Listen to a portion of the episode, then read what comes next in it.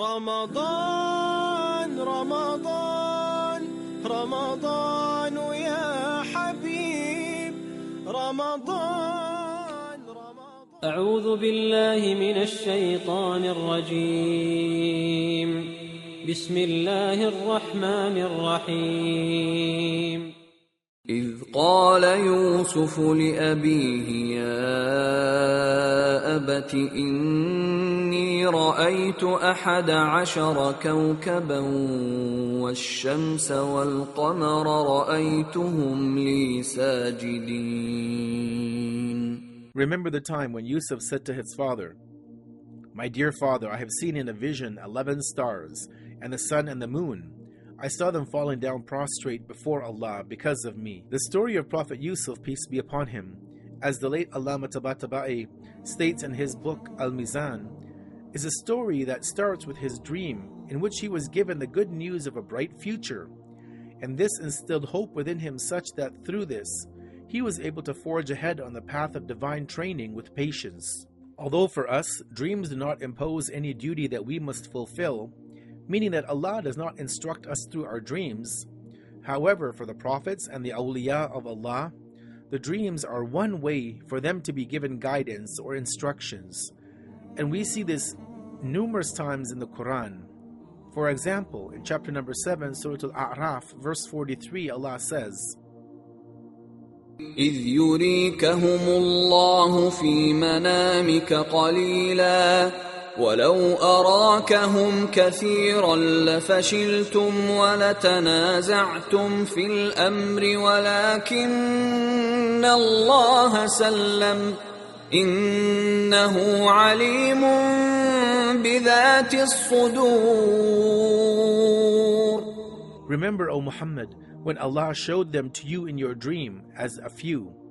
And if He has shown them to you as many, you, the believers, would have lost courage and would have disputed in the matter about whether to fight.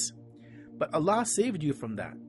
Indeed, He is knowing of that which is within the hearts. In addition, in chapter number 37, Surah Sa'afat, verse 102, Allah tells us, فلما بلغ معه السعي قال يا بني إني أرى في المنام أني أذبحك فانظر ماذا ترى قال يا أبت افعل ما تؤمر ستجدني إن شاء الله من الصابرين And when he reached with him the age of exertion, he said, O my son, indeed I have seen in a dream that I must sacrifice you. So see what you think. He said, O my father, do as you are commanded. You will find me, if Allah wills, among the steadfast. Although dreams which we see may actually come true in our lives, however, we must be careful not to overinterpret them or run to just anyone and ask them to elucidate what we have seen. What Prophet Yusuf, peace be upon him, saw in this vision of eleven stars, the sun and the moon entering into submission before him or because of him, is something unique, since celestial bodies such as these do not engage in prayers, and certainly they cannot go into a state of sajda, prostration, like we do.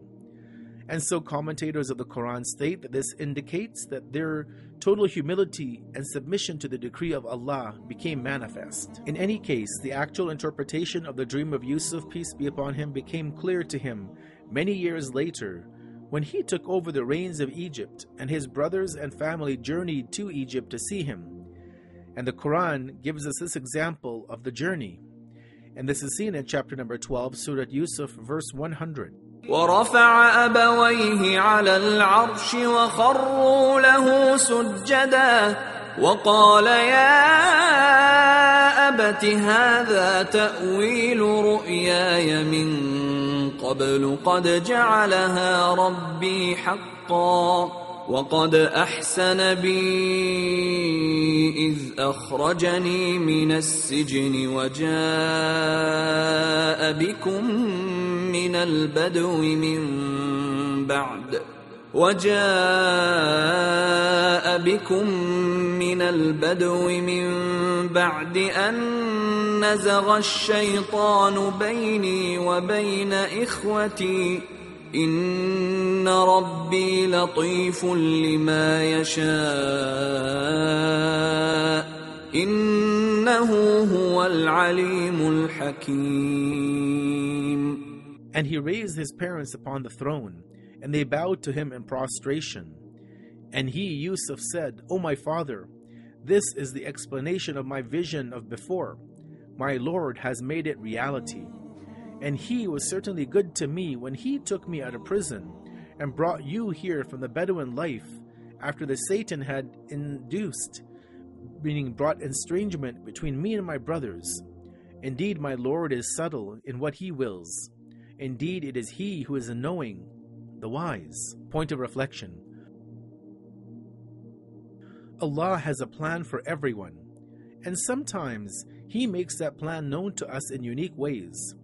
However, the aim in life should be to continuously work for His pleasure and to do things which will get us closer to Him, and leave it up to Allah to do what is best for each and every one of us. Ramadan, Ramadan,